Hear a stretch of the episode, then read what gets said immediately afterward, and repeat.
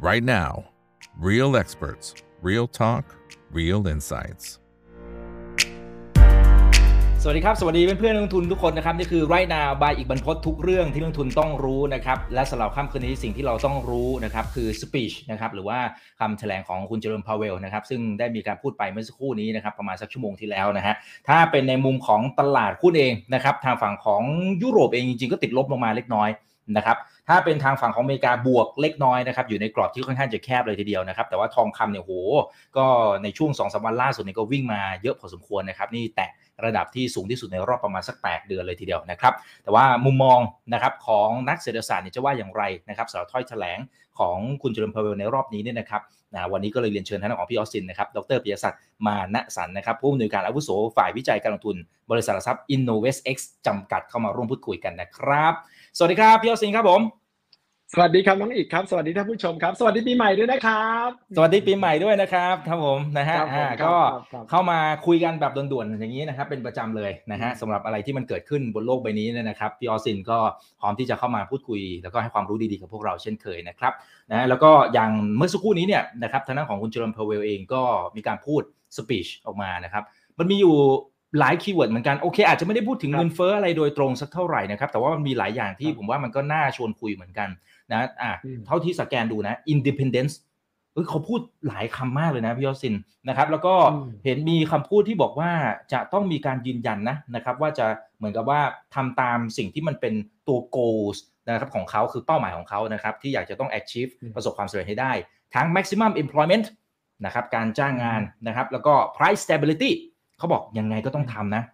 เอาพี่ออสซินตีความยังไงเอาเอาเรื่อง independence ก่อนไหมอืมครับ ก็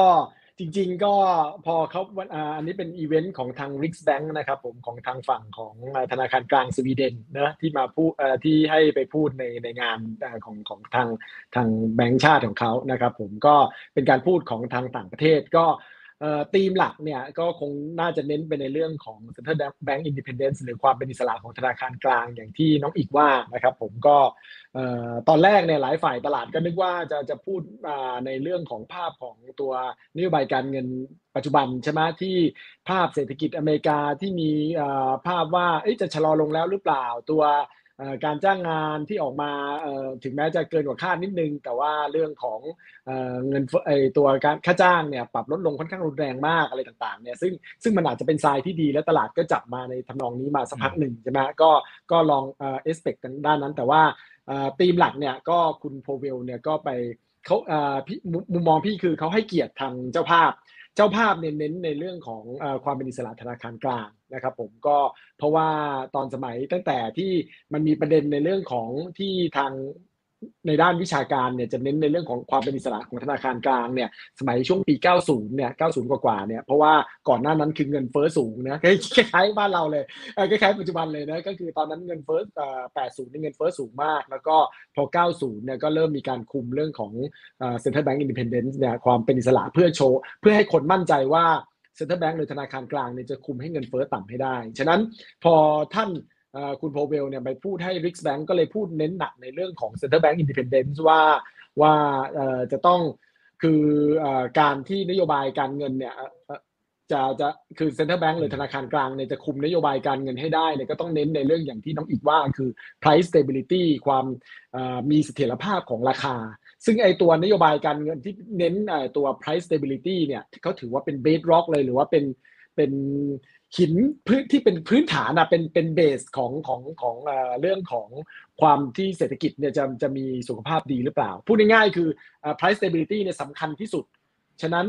แล้วการที่เขาจะดูแลในเรื่อง price stability หรือว่าความอ่อเอ่อ ความมีเสถียรภาพของราคาเนี่ยมันอาจจะบางครั้งมันอาจจะแลกมาด้วยในเรื่องของเออภาพของความไม่ป๊อปปูล่าหรือความไม่เอ่อเป็นที่ชื่นชมของประชาชนของในเชิงการเมืองพูดอย่างนั้นนั่นเองเนี่ยก็ก็ก็คืคือออิมพพูดลายว่าพูดภาษาบ้านๆคือมีแต่คนด่า มีแต่คนด่าว่างั้นเถอะนะเขาแต่เขาจำเป็นต้องทำประมาณนั้น อ่าประมาณนั้นประมาณนั้นถ้าจะพูดแบบตรงๆใช่ครับก็เขาก็เขาจะเน้นเน้นในเรื่องนี้เป็นหลักฉะนั้น ถ้าเราอิมพลายเข้ามาสู่ในคอนเท็กซ์หรือว่าในบริบทปัจจุบันเนี่ยเราก็อาจจะกล่าวได้ว่าเขาก็เนี่ยเขาก็ยังจะเน้นในเรื่องของการคุมในเรื่องของเงินเฟ้อเป็นหลักฉะฉะนั้นถ้าเงินเฟ้อไม่เข้ามาสู่เป้าหมายที่2%ปาในระยะกลาง หรือว่าเห็นสัญญาณที่จะลดลงชัดเจนอะไรอย่างที่เขาเคยพูดเสมอๆเนี่ยนโยบายการเงินก็ยังต้องคุมเข้มเสมอๆจริงๆแมสเซจคือคือประมาณเท่านี้เลยนะครับผมในเรื่องของ independence หรือความเป็นอิสระธนาคารกลางแล้วก็เข้าสู่ในเรื่องของภาพตัว ภาพภาพของนโยบายการเงินในปัจจุบันครับผมครับครับอ่าครับอ่าจริงๆ มันจะมีอีกประเด็นหนึ่งเรื่องของ climate change อะไรต่างๆเดี๋ยวเดี๋ยวค่อยกลับมาแล้วกันนะครับ แต่ว่าอ่าถ้าถ้าเราฟังจากที่เขาพูดอย่างนี้นะครับ แล้วก็เชื่อมโยงจริงๆพี่ออสซินมีตัวเลขมาด้วยนะมีตัวเลขมาฝากกันด้วยนะครับ ก็คือเรื่องของการจ้างงาน แล้วก็ตัว wage หรือว่าค่าจ้างนะครับนะพอเชื่อมกันเนี่ยนะครับ มันสามารถ imply ได้ยังไง คือในตลาดจะมองว่าทางเฟดเนี่ยจะเริ่มเบาๆแล้วจริงๆ อาจจะยังขึ้นดอกเบี้ยนะแต่เริ่มจะเบาๆเบามือแล้วนะครับ อืมอ่าฮะอันนี้มันเชื่อมยังไงคืออย่างนี้เนี่ยคือคือภาพหลักๆเนี่ยมันคือในเรื่องของค่าจ้างใช่ไหมพี่เนี่ยเอ่อมองภาพมาตลอดนะถ้าเผื่อมาคุยกับทางน้องอีกเอาก่อนก่อนอื่นก่อนเรื่องค่าจ้างเนี่ยมาพูดถึงตัวเลขการจ้างงาน กับเรื่องของอัตราว่างงาน ซึ่งเป็นตัวเลขหลักที่ที่คนวัดกันก็คือเมื่อสุกที่ผ่านมาก่อนใช่ไหมครับผมตัวเลขอย่างกราฟตารางบนกราฟบนขวามือเนี่ยสองและสองแสนสองหมื่นสามพันนะก็อาจจะสูงกว่าที่เรื่องของตลาดคาดบ้างใช่ไหมตลาดคาดที่2 0 0แสนใช่ไหมก็คือมันลดลงละแต่มันอาจจะลดลงน้อยกว่าคาดนิดนึง ส่วนไอ้ไอ้ unemployment rate หรือการว่างงานเนี่ยอาจจะสูงกว่าคาด คือยังดีกว่าคาดนิดนึงว่าอย่างนั้นเถอะนะครับผมคือค่าตลาดก็มองน่าจะ 3.6 3.7 อย่างพี่ก็เคยมองน่าจะลงไปแถวๆใกล้ๆ4 แล้วแต่มันยังค่อนข้างดีอยู่นะถ้าถ้าก่อนหน้านั้นจำกันได้พวกเรื่องของตำแหน่งงานเปิดใหม่ก็ยังค่อนข้างร้อนแรง แต่ตัวเลขที่ถือว่าเป็นตัวเลขที่ดี แล้วก็ทำให้ตลาดใจชื้นขึ้นรวมถึงมุมมองที่ที่พี่มองก็ใจชื้นขึ้นเหมือนกัน เพราะว่ามองภาพนี้มานานก็คือเรื่องของค่าจ้าง ถ้าดูกราฟกลางที่เป็นสีฟ้านะครับผมจะเห็นว่าค่าจ้างเนี่ย เอ่อตัวเลขล่าสุดคือ year year เนี่ยมันเหลือแค่ประมาณ 4.6 นะแล้วเขาปรับ revise revise ลงมาด้วย revise ของเดือนก่อนลงมาด้วย ถ้าถ้าเห็นภาพของเดือนก่อนเนี่ยมันมันประมาณเอ่อเรียกว่าประมาณเกือบเกือบห้าเปอร์เซ็นต์กว่าใช่ไหมแล้วเขาปรับลงมาเหลือประมาณสี่ประมาณสี่จุดแปดแล้วก็ปรับลงมาเอ่อแล้วก็พอเดือนล่าสุดก็เหลือ 4.6 อีกก็คือเส้นสีฟ้าเข้มนั่นเองนะครับผมฉะนั้นตัวเลขเนี้ยดีมากขึ้นนะครับผมแต่ว่า ปกติที่พี่มองเนี่ยถ้าสไลด์ต่อไปเนี่ยจะโชว์ภาพชัดเจนขึ้นคือค่าจ้างเนี่ยปกติเขาเขาดูเป็น 2 ตัวคือค่าจ้างรายสัปดาห์ แล้วดูเป็นโกรดกับค่าจ้างรายเอ่อโทษครับค่าจ้างรายชั่วโมง แล้วดูเป็นโกรดกับค่าจ้างรายสัปดาห์ พี่เนี่ยชอบดูค่าจ้างรายสัปดาห์ เพราะว่ามันมันมันวิ่งไปกับตัวเงินเฟ้อค่อนข้างดี ถ้าดูกราฟกลางเนี่ยตัวที่เป็นกราฟกลางสีม่วงกับสีสีเหลืองเนี่ยนะครับเห็นภาพชัดเจนว่ามันลงมาชัดเจนคือเงินอัตรา ค่าจ้างเนี่ยมันเคยไปพีคช่วงนี้มันอยู่ที่ 5.5 ตอนนี้ค่าจ้างรายสัปดาห์เนี่ยมันเหลือแค่ 3.1นะถ้าถ้าเรทเดียวกันเนี่ยคือคือเทรนแนวโน้มมันลงแล้วมันแปลว่าอะไร มันแปลว่าวันว่ามันลงเนี่ยแล้วพี่ไปดูความสัมพันธ์ในอดีตเนี่ยค่าจ้างของเวชเนี่ยนะเวชเอ่อเวชโกรดเนี่ยมันจะนำหรือมันจะ leading เงินเฟ้ออยู่ประมาณ 6 เดือน 5-6 เดือน แล้วคราวนี้ก็เหมือนกัน ค่าจ้างพีคที่ 5.5 แล้วลงมาล่าสุดคือ 3.1 อย่างที่เห็นนะครับผมในขณะที่เงินเฟ้อพีคที่ 9.1 ในช่วงประมาณเดือนเดือน 6 ใช่ไหมครับผมตอนนั้น 9.1 แล้วตอนนี้ลงมา 7.1 แล้ว แล้วก็เนี่ยตัวเส้นสีเหลืองอะนะในตัวตัวกราฟกลางเนี่ยแล้วก็มีมี ใช่ และมีแนวโน้มที่จะลงต่อเนื่องด้วย เดี๋ยววันสองวันนี้ก็จะมีตัวเลขเงินเฟ้อออกใช่ไหมซึ่งหลายฝ่ายตลาดก็มองว่าอาจจะเริ่มเห็นเลขเลขเลขหกแล้วล่ะนะก็หวังว่านะครับผมเทรนแนวโน้มมันจะเป็นอย่างนี้นะแล้วพอไปดูไส้ในของตัวค่าจ้างเนี่ยเอ่อโกลเนี่ยทุก sector ลงหมด ดูดูเป็นในตัว heat map ตัวข้างล่างก็ได้นะฮะจะเห็นว่าเอ่อ average wage เนี่ยอยู่ที่ 3.1 ใช่ไหมถ้าดูไอตัวเรื่องของเอ่อ service ก็อยู่ที่ 3.4 goods producing ผลิตสินค้าก็อยู่ที่ 3.4 แล้วถ้าเป็นฝั่ง manufacturing จริง ๆ เลยเหลือแค่ 2.8 เท่านั้น คือเทรนแนวโน้มเนี่ยมันค่อยๆเอามาเริ่มจะเขียวมากขึ้นถ้าดูเทรนตั้งแต่ต้นปีที่แดงถึงแดงๆหน่อยเนี่ยใช่ไหมแดงๆ ส้มๆเนี่ยตอนนี้เริ่มมาเขียวแล้ว เริ่มดีขึ้นเรื่อยๆ แล้วเทรนเวชเนี่ยมันสำคัญสาเหตุถามว่าทำไมสำคัญ เพราะว่าตอนเมื่อปลายปีที่แล้วเนี่ยคุณโพเวลเนี่ยพูดอย่างนี้พูดอยู่ 3 อย่างว่าเขา คือเงินเฟอ้อถึงจะเริ่มลงมาบ้าง แต่เขายังไม่สบายใจ เขาต้องดูว่า 3 คอมโพเนนต์ของเงินเฟอ้อจะลดลงพร้อมกันเขาไปพูดที่ Booking Institute นะ เงินเฟอ้อแรกก็คือตัว core CPI หรือเงินเฟอ้อพื้นฐาน ว่าจะลงหรือเปล่า เงินเฟ้อที่ 2 คือเงินเฟ้อที่มาจากราคาบ้านหรือว่า housing ว่าเริ่มลดลงหรือเปล่า และเงินเฟ้อที่ 3 คือเงินเฟ้อที่มาจากภาค service ที่ไม่ใช่บ้านนะแล้วก็เป็นเป็น service ที่เป็นพื้นฐานด้วยอะเป็น core ที่ภาษาอังกฤษเขาเรียกว่า ex housing core service พี่ก็ไปแกะตัวเลขมา มันก็ลงหมดนะแต่มันลงแบบไม่ได้แรงมากนัก ฉะนั้นถ้าเราดูความเห็นของนักวิเคราะห์ของทางฝั่งของพวกวอลสตรีทอะพวกเฮาส์ใหญ่ๆอะเขาก็ยังจะไม่ค่อยชัดเจนนัก แต่ว่าถ้าดูตามตัวเลขจริงๆเนี่ยมันเริ่มลงแล้วทั้งหมดคอ CPI หรือว่าเงินเฟ้อพื้นฐานเนี่ยมันมันลงลงแล้วแต่ว่า จาก 6.7 มาเป็น 6.0 ใช่ไหมครับผมล่าที่ผ่านมาล่าสุดเนี่ยอันนี้ชัดเจน housing เนี่ยเริ่มเห็นสัญญาณลงมาต่อเนื่องแล้วพีเขาอยู่ 3.4 ตอนนี้อยู่แถวๆ3.3 ต้นๆนะครับผมคือคือถ้าดูตัวเลข 2 หลักมันจะเริ่มลงมากขึ้นอะคือมันมันก็ลงบ้างนะแม้แต่ ex housing core service เนี่ยซึ่งเขาบอกว่าให้ภาคบริการที่มันไม่ใช่บ้าน มันก็จะเป็นภาคบริการที่พวกทั่วไปใช่ไหมอย่างไปเสิร์ฟอาหาร หรือว่าในในซูเปอร์มาร์เก็ตเนี่ยซึ่งพวกนี้เนี่ย มันเขาเขาบอกว่าหมายถึงตัวคุณโพเวลเขาเชื่อว่าต้นทุนหลักของพวกนี้คือค่าจ้าง ฉะนั้นถ้าเผื่อค่าจ้างไม่ได้เติบโตมากเริ่มลดลงไอตัวภาพภาพตรงนี้มันก็จะลงตาม มันก็จะทำให้สิ่งที่เรียกว่า wage price spiral หรือว่าค่าจ้างเพิ่มขึ้นทำให้ราคาเพิ่มขึ้นราคาเพิ่มขึ้นกลับไปทำให้ค่าจ้างเพิ่มขึ้นเนี่ยมันลดลง ตอนนี้เนี่ยพี่ดูแล้วมันเริ่มเป็นสัญญาณที่ลดลดลงบ้าง แต่ว่าถ้าเผื่อนักวิเคราะห์ของเขาใหญ่ๆก็อาจจะพอมองภาพว่าเฮ้ยอย่างนี้มันยังไม่ชัดเจนก็แล้วแต่ แต่พี่เนี่ยมองภาพอย่างนี้สักพักหนึ่งแล้ว พี่ก็เลยเชื่อว่าเฮ้ยเงินเฟ้อต่อไปมันควรจะลดลงนะนะครับผมก็ก็เลยเป็นภาพว่าจริงๆเนี่ยตัวเลขทั้งทั้งหลายทั้งปวงเนี่ยโดยเฉพาะค่าจ้างเนี่ยถ้าถ้าสรุปง่าย ๆ เป็นเป็นคำง่ายๆนะก็คือมันเริ่มลดลงแล้วแหละแต่ว่า คุณโพเวลหรือว่าแม้แต่ตัว FOMC เนี่ยเขายังไม่สบายใจ เพราะว่าอย่างที่เห็นเนี่ยตัวเลขมันเริ่มลงบ้างแต่มันไม่ได้ลงแรง ฉะนั้นเขาก็ยังต้องส่งสัญญาณต่อเนื่องต่อเนื่องว่าแบบยังจะพร้อมที่จะขึ้นดอกเบี้ย แล้วก็คุมโทนเดิมว่าจะขึ้นไปถึงประมาณ5ถึง5.25 ใช่ไหมที่ที่ในดอทพลอตว่าเนี่ยพอคุมโทนไปอย่างนั้นเนี่ยถึง พี่ก็เชื่อว่าในระยะต่อไปมันก็เลยความเสี่ยง มันก็ยังจะยังมีอยู่ว่าการขึ้นดอกเบี้ยมากเกินไปอะไรต่างๆนะครับผมอย่างอย่างที่บอกแต่ว่าถ้ากลับมาย้อนกลับมาถึงไอตัวสปีดวันนี้ก็คือมันเป็นมันเป็นมันเป็นโทนเดียวกันน่ะ ถ้าสังเกตดูก่อนหน้านี้หลังจากตัวเลขเงินนอนฟาร์มออกมาตัวเลขเวชออกมาเนี่ยก็มีสมาชิก FOMC หลายท่านลิซ่าคุกนะไม่ใช่ไม่ใช่ลิซ่าแบล็กแบล็กพิงก์นะลิซ่าคุก ลิซ่าคุกราฟาเอลบอสติก แล้วก็ชาร์ลส์อีแวนส์เนี่ยก็สามสามท่านนี้ก็ก็ยังพูดเสียงเดียวกันว่ายังจะขึ้น พร้อมที่จะขึ้นดอกเบี้ยห้าเปอร์เซ็นต์กว่าครับผมก็ก็ตอนนี้ก็คงเป็นอย่างเงี้ยแต่ว่าแต่ว่าหลายฝ่ายก็น่าจะเห็นภาพตรงกันมากขึ้นว่าเงินเฟ้อสัญญาณของเงินเฟ้อจากค่าจ้างมันก็เริ่มลดลงมากขึ้นในฝั่งของอเมริกาครับผมซึ่งจริง ๆ ถ้ามันเป็นสัญญาณอย่างนี้สักพักหนึ่งก็หวังใจว่าเฟดก็น่าจะเริ่มเห็นเห็นประเด็นนี้แล้วก็เริ่มส่งสัญญาณว่าชะลอลงมากขึ้น ครับผมครับประมาณนี้ครับอ่าทักทายกันนะครับ นี่ขนาดดึกแล้วนะครับ ก็ยังอยู่กันประมาณ 1,200 ท่านนะนะครับยังไงฝากกดไลค์กดแชร์ทุกช่องทางด้วยนะครับ YouTube อย่าลืม Subscribe TikTok ด้วยนะนะครับเอ่อแต่ทีนี้ทีนี้คำว่าชะลอเนี่ยมันไม่ได้แปลว่าจะถอยถูกไหมฮะนะมันอาจจะแค่ก็ยังขึ้นแหละนะฮะแต่มันอาจจะขึ้นไม่ได้เท่ากับเหมือนกับรุนแรงเหมือนกับปีที่ผ่านมาพี่พี่ออซิมมองมองลักษณะของสเต็ปในการขึ้นเนี่ยมันจะเป็นลักษณะแบบไหนนะครับ ก็พี่เชื่อว่าเงินเฟ้อในระยะต่อไปโดยภาพใหญ่เนี่ยมันจะเริ่มลดลงนะครับผมเพราะว่าสิ่งที่เกิดขึ้นตอนนี้เนี่ยเศรษฐกิจมันเหมือนมันเป็นสองขา มันมีขาเรื่องของภาคการผลิตกับภาคบริการ คือภาคการผลิตเนี่ยเห็นสัญญาณการชะลอชัดเจนนะเราดู ISM ดู PMI ดูเงินเฟ้อที่เป็นตัวเรื่องของพลังงาน แม้แต่อาหารเองเนี่ยก็เริ่มเริ่มชะลอลงชัดเจนขึ้นใช่ไหมครับผมแต่ว่าในฝั่งของเงินเฟอ้อที่เป็นภาคบริการเนี่ยคือที่ผ่านมามัน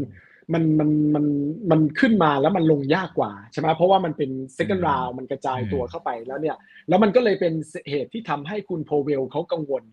ก็ก็ต้องยอมรับได้รู้คุณโพเวลรวมถึงเฟดก็กังวลแล้วก็ก็ยอมรับได้อย่างที่เรียนไป แต่ว่าทรายนะปัจจุบันเนี่ย ไอเงินเฟอ้อจากภาคบริการ ซึ่งไอเทมใหญ่ ๆ มันคือบ้าน ไก่กันหนึ่งคือค่าจ้างใช่ไหมบ้านก็เริ่มชะลอแล้วอย่างที่เรียนไปกราฟตรงกลางตัวเรื่องของค่าจ้างก็อย่างที่เราถกกันว่ามันเริ่มมันเริ่มชะลอแล้ว แต่มันก็ยังมันก็ยังอาจจะเรียกว่า elevate อยู่ สาเหตุคือทำไม เพราะว่าฝั่งของบริการเนี่ย มันยังมี Impact ของการเปิดประเทศ คนมันก็อยากที่จะออกมาจับจ่ายใช่ไหมออกมา experience สิ่งที่ไม่ได้ experience ไปสองสมปีใช่ไหมเราเห็นเนี่ยจีนเปิดประเทศนี่ค่อนข้างชัดเจนนะที่ที่ที่ที่เป็นภาพเช่นนั้น อเมริกาก็ยังเป็นภาพต่อเนื่อง เมื่อก่อนหน้านี้เนี่ยประเด็นหลักก็คือใช่ไหมอย่างที่เขามีข่าวกันก็บ้านเรามีแบ็คพิงมาฉายใช่ไหมบ้านเขาก็เป็น Taylor Swift ใช่ไหมโอ้ยตอน Taylor Swift เนี่ยคนอยากดูมากแล้วหาตั๋วไม่ได้ บางคนนี่ยอมจ่ายเงินเป็นหมื่นเหรียญนะหมื่นดอลลาร์นะบ้าจริง ๆอะเออเพื่อจะดู Taylor Swift เนี่ยว่าแบบว่า เออสวยแค่ไหนร้องเพลงเพราะแค่ไหนอยากดูจริง ๆ ไม่ได้ดูใน YouTube เฉยๆอะไรเงี้ยก็แบบยอมจ่ายกันขนาดนั้น แต่ว่าณปัจจุบันนี้สิ่งที่เราเห็นกันก็คือว่าในฝั่งของการใช้จ่ายของคนอเมริกันโดยทั่วไปนะครับ ผมคือค่าจะเเรื่องของค่าใช้จ่ายเขาเนี่ย มันเกินเงินเดือนแล้วนะ เงินที่ได้แต่ละเดือนเนี่ย จ่ายไม่พอค่าใช้จ่ายต่างๆ เพราะว่าราคาข้าวของเขาสูงขึ้นมากเขาทำงานเขาก็ต้องเขาก็ต้องคว้าเอาเงินเงินเก็บข้างหลังมาใช้ใช่ไหมไอ้เงินเก็บสมัยที่ไบเดนสมัยทรัมป์ให้มาเนี่ย ซึ่งมันเคยมีอยู่ประมาณ 3 ล้านล้านคือคือวิธีการคำนวณก็คือดูดูเทรนเงินเก็บเทียบกับเงินเก็บในปัจจุบันใช่ไหมแล้วก็หักลบเป็นเงินเก็บส่วนเกินเนี่ยพี่คำนวณมามันเหลือตอนนี้มันเหลือประมาณไม่ถึง 2 ล้านล้านแล้ว และเทรนด์มันลดลงอย่างค่อนข้างรวดเร็วมากขึ้น ฉะนั้นคนอเมริกันโดยทั่วไปเนี่ย ตอนนี้เนี่ยจริงๆความเชื่อมั่นเขาไม่ค่อยดี เพราะว่าเหมือนเหมือนบ้านเราเนี่ยเวลาคนที่รู้สึกว่าอะไรอะว่ารายได้รายได้ไม่พอรายจ่าย ต้องเอาเงินเก็บมาใช้เนี่ยจะรู้สึกไม่ดีหรอก แต่ว่าบางส่วนก็ยังอยากใช้จ่ายอยู่ มันก็เลยเห็นภาคบริการยังใช้จ่ายอยู่ แต่ระยะต่อไปเนี่ยการเอาเงินเก็บมาเรื่อยๆเงินเก็บมันก็ร่อยหรอเรื่อยๆ ดอกเบี้ยก็ขึ้นสูงขึ้น ต้องจ่ายค่าค่าเช่าบ้านไอ้ค่าค่าผ่อนบ้าน ค่าผ่อนรถ ค่าผ่อนบัตรเครดิตแพงขึ้นใช่ไหมไปซูเปอร์มาร์เก็ตถึงแม้ราคามันไม่ได้ขึ้นอีกมาก แต่มันก็สูงขึ้นกว่าแต่ก่อนเนี่ยมันก็กินเงินอีกเนี่ยภาพพวกนี้เนี่ยมันจะทำให้เงินเก็บร่อยหรอลงไปเรื่อยๆ พี่เลยกังวลว่าต่อไปพอคนเอเรียกว่าพอคนรู้สึกอย่างนี้มากขึ้นน่ะไอ้ที่อยากจะไปจับจ่ายอยากไปดูเทเลอร์สวิฟอยากไปอะไรต่างๆเนี่ยมันจะไม่มันจะไม่ค่อยละไอ้ experience ทั้งหลายที่อยากจะ experience มันก็จะลดลง ฉะนั้น service เนี่ยมันก็จะลดชะลอลงด้วย ทั้ง service ทั้ง goods ที่ชะลอลงหมายถึงไอ้ตัวทั้งสินค้าและบริการที่ชะลอลงเนี่ยราคาเนี่ยมันก็จะทำให้เงินเฟ้อโดยภาพรวม ก็เลยจะค่อยๆ ลดลงต่อไป แต่มันจะลงได้ไม่ค่อยเร็วนักนะครับผมแต่ Impact ที่อาจจะต้องจับตาดูนิดนึงคือช่วงเดือนมีนาเดือนมีนา ก็ตัวเลขเดือนมีนาฉะนั้นเดือนเมษาตัวเลขตัวเลขเงินเฟ้อที่ประกาศในเดือนเมษาเนี่ยสำคัญมาก ที่สำคัญมาก เพราะว่าในเดือนมีนาปีที่แล้วเนี่ยเงินเฟ้อมันพุ่งขึ้นแรงขึ้นใช่ไหมเพราะน้ำมันมันแพงขึ้นจากสงครามไอตัวรัสเซียยูเครนที่ดึงน้ำมันจาก 80 กว่าขึ้นเป็น 120 ถ้าจำกันได้นั่นคือในช่วงนั้นเนี่ยอิมแพกเนี่ยฐานสูงเนี่ยมันจะมากินเอาตอนช่วงเมษาเนี่ยฉะนั้นเป็นไปได้ว่าเงินเฟ้อในช่วงเดือนเมษาเนี่ยมันจะปักลงเร็วขึ้นมากขึ้น และถ้าเงินเฟ้อจากพวกภาพพวกนี้ยังเป็นเป็นภาพเช่นนี้อยู่ นะครับผมฉะนั้นตอบคำถามน้องอีกว่าเฮ้ยต่อไปเงินเฟ้อจะเป็นยังไงจะจะลดลงชะลอลงเร็วไหมเนี่ยนะครับหรือหรือจะยังไม่ชะลอเนี่ยพี่ก็มองว่าไอ้เส้นสีเหลืองในในกราฟกลางเนี่ยมันก็จะมันก็จะลงลงต่อเนื่องนะปลายปีตามที่พี่คำนวณเนี่ยอาจจะเห็นประมาณสี่เปอร์เซ็นต์กว่าแต่โมเดลจริงๆ โมเดลของเฟดก็อยู่แถวๆสามเปอร์เซ็นต์กว่าๆนะครับผมแต่ว่าแล้วแต่แล้วแต่แล้วแต่โมเดลแล้วกัน แต่มันก็มีความเป็นไปได้ว่ามันอาจจะลงเร็วมากขึ้นในช่วงเดือนเมษาเป็นต้นไป อันนี้อันนี้มุมมองข้อดีนะ แถมมุมมองข้อเสียนิดนึงแล้วกันว่าความเสี่ยงแล้วกันในส่วนของเงินเฟ้อไอ้ที่กังวลเนี่ย ที่พี่กังวลคือจีน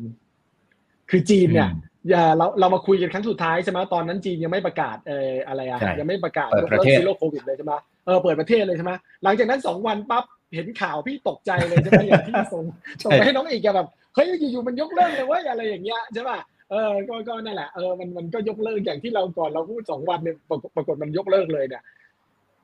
เดือนสองเดือนเนี่ยจะแย่ใช่ไหมตัวเลขเดือนมกราตัวเลขเดือนกุมภาเนี่ยอาจจะเริ่มทรงๆ ตัวเลขเดือนมีนาเนี่ยจะดีมาก จีนตัวเลขเศรษฐกิจจะดีมากเลย เพราะว่าคนจะล้นลามากเลย เห็นเห็นเห็นภาพใช่ไหมฮะแค่เปิดตัวเรื่องของ zero โควิดปั๊บเนี่ยคนก็เริ่มเดินทางแล้วใช่ไหมแล้วมันจะมีมากขึ้นมากขึ้นด้วยไอ้ตัวนี้พี่กังวลว่ามันจะไปทำให้ demand ของตัวพวกพลังงานมันอาจจะเกินกว่าที่ที่เคยมอง คือที่ผ่านมาคือพี่มองว่าอเมริกายุโรปเนี่ยจะจะเริ่มชะลอลงแรงขึ้นในช่วงในช่วงครึ่งปีหลัง มันจะมา balance กับจีนที่ที่กำลังจะเร่งตัวขึ้นจากการเปิดประเทศอะแต่จีนดันเปิดประเทศเร็วขึ้น อเมริกายุโรปเนี่ยก็เริ่มชะลอแต่อาจจะชะลอไม่ค่อยเป็นค่อยไปฉะนั้นถ้าความเสี่ยงเงินเฟ้อยังจะคงอยู่เนี่ยอาจจะเป็นในประเด็นนี้ นะครับผมฉะนั้นเงินเฟ้อในภาพใหญ่เราเชื่อว่าลงอย่างค่อยเป็นค่อยไป แต่ว่าก็มีความเสี่ยงทั้งบวกและลบอย่างที่เรียนน้องอีกครับผมครับครับอืมอืมครับเพราะฉะนั้นจีนเดี๋ยวต้องจับตามองนะครับ แต่ถ้าสมมุติว่าดูดูไส้ในของเงินเฟ้อมันมีไอเทมไหนที่เราจะวางใจไม่ได้ขนาดนั้นไหมครับ คือ คือเฟดอาจจะยังฆ่าไม่ตาย หมายถึงว่าเฟดเนื่องของทางเงินเฟ้อนะครับ ถ้ามันมีตัวไหนที่เราต้องเฝ้าติดตามไปเรื่อยๆนะครับ คือที่ถามเพราะว่าอย่างในช่วงประมาณสักหนึ่งเก้าเจ็ดศูนย์หนึ่งเก้าแปดศูนย์แถวนั้นเนี่ย พอเงินเฟ้อมันเริ่มชะลอ เฟดเขาก็เริ่มก็ดูเหมือนจะชะล่าใจไปสักเล็กน้อยนะครับ พอผ่อนเสร็จปั๊บเนี่ยโอ้โห มันสไปขึ้นนะครับ สุดท้ายต้องมาเร่งเครื่องขึ้นดอกเบี้ย โอ้โห พังกันหมดเลยนะครับ มันมีตัวไหนที่ที่ขอติดติ่งไว้นิดนึงว่าคุยไม่แน่นะตัวนี้ถ้ามันสไปกลับมานี่เราต้องระวังละ ก็เนี่ยแหละก็คือยังยังก็คงต้องเป็นเรื่องของตัวเวชเนี่ยแหละเพราะว่าเป็นเป็นสิ่งที่ที่ลงยากที่สุดใช่ไหมแล้วมันถ้ามันติดแล้วมันจะติดไปต่อไปเรื่อยๆ ตอนนี้สิ่งที่หลายฝ่ายเริ่มคุยกันมันคือเรื่องของ wage indexation มันคือว่า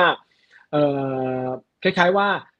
ถ้าเงินเฟอ้อมันเริ่มอยู่ในหัว แล้วว่าต่อไปเนี่ยมันประมาณ4ี่ห้าเปอร์เซ็นสมมุติว่าถ้าคนคิดอย่างนั้นนะครับผมต่อไปเนี่ยก็จะไปลูกจ้างก็จะคุยกันนายจ้างว่าขอว่าเออจะขอต่อรองว่าเงินตัวค่าจ้างเนี่ยจะต้องไม่อยู่ระดับต่ำแล้วจะต้องเพิ่มขึ้นแล้ว ถ้าวันว่ามันเพิ่มขึ้นแล้วมัน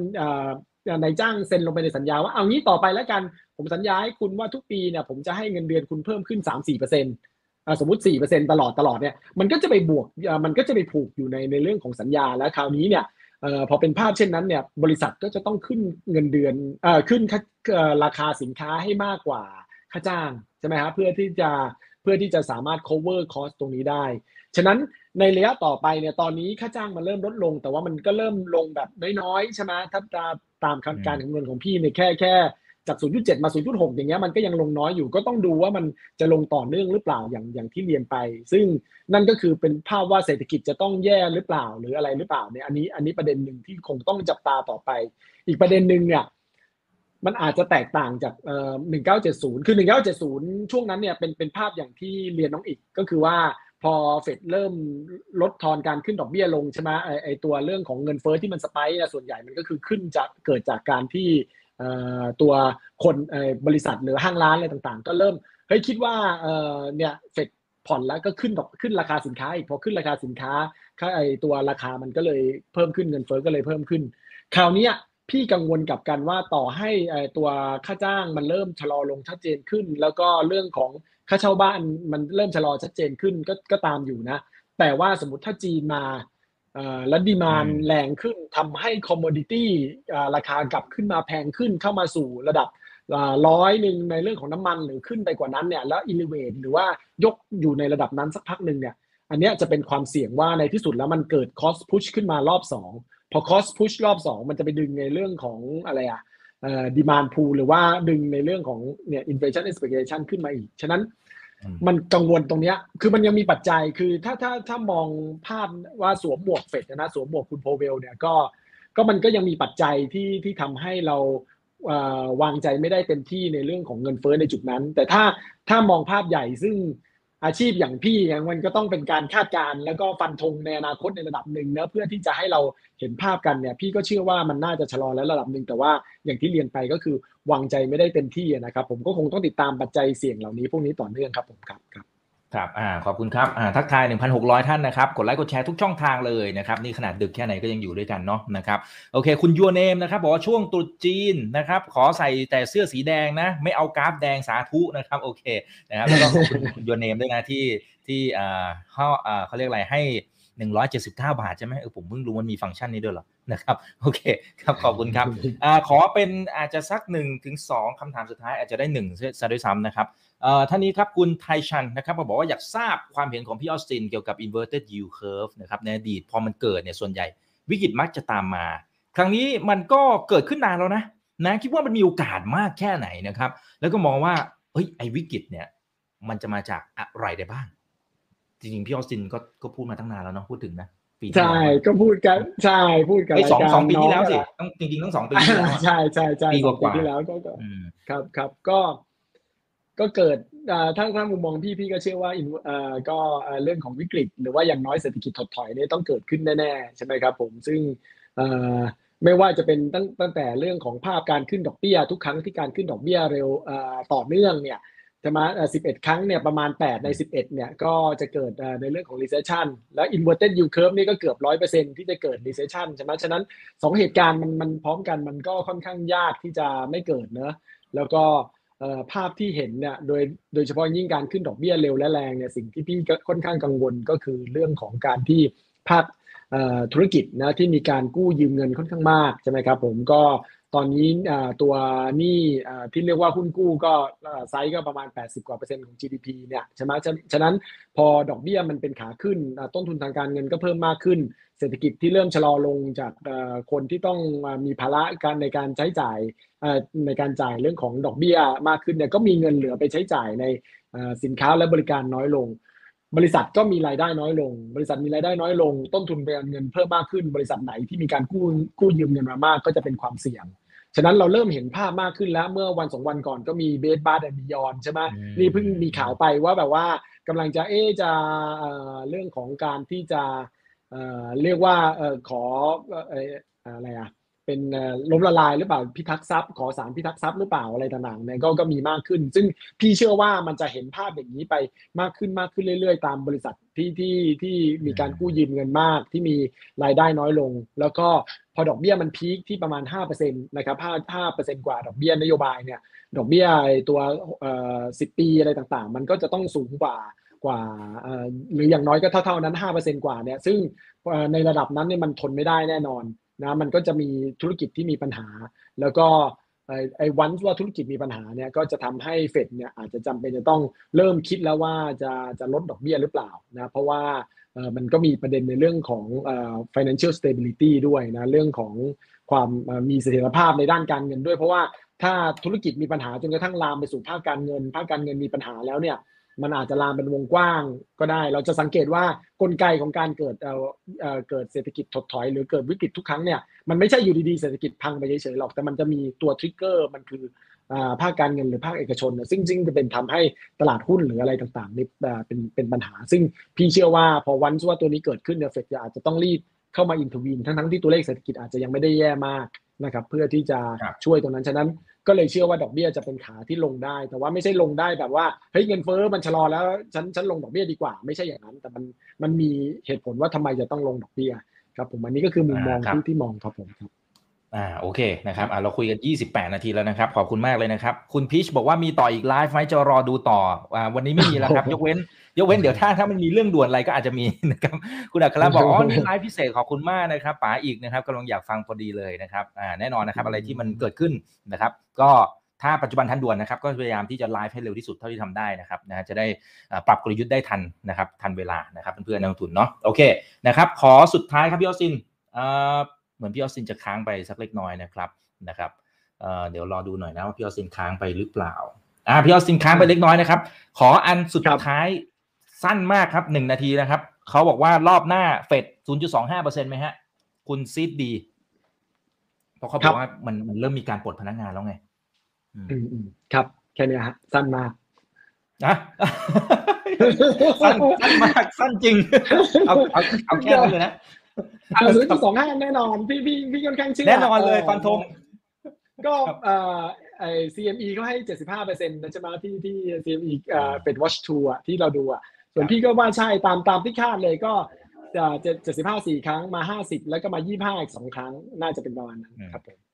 ครับ อ่า โอเค เอาละครับ เราคุยกันมาสมควรแล้วนะครับ ก็ยังอยู่กัน 1,800 ท่านนะ นะ กดไลค์ กดแชร์ทุกช่องทางวันนี้ ขอบคุณพี่ออซินด้วยนะครับผม ครั้งหน้าขออนุญาตขอบคุณมากครับ ให้ความรู้ดีๆกันนะครับ ยินดีครับ ยินดีครับ ครับ ครับผม นี่คือ right now ไปอีกบรรพททุกเรื่องที่นักทุนต้องรู้นะครับ ทันทีที่มีเรื่องอะไรเด็ด ๆ มันๆ นะครับ ก็จะเรียนเชิญทุกท่านมาฟังกัน นะครับ จะได้ปรับกลยุทธ์ได้ทันครับ สวัสดีครับ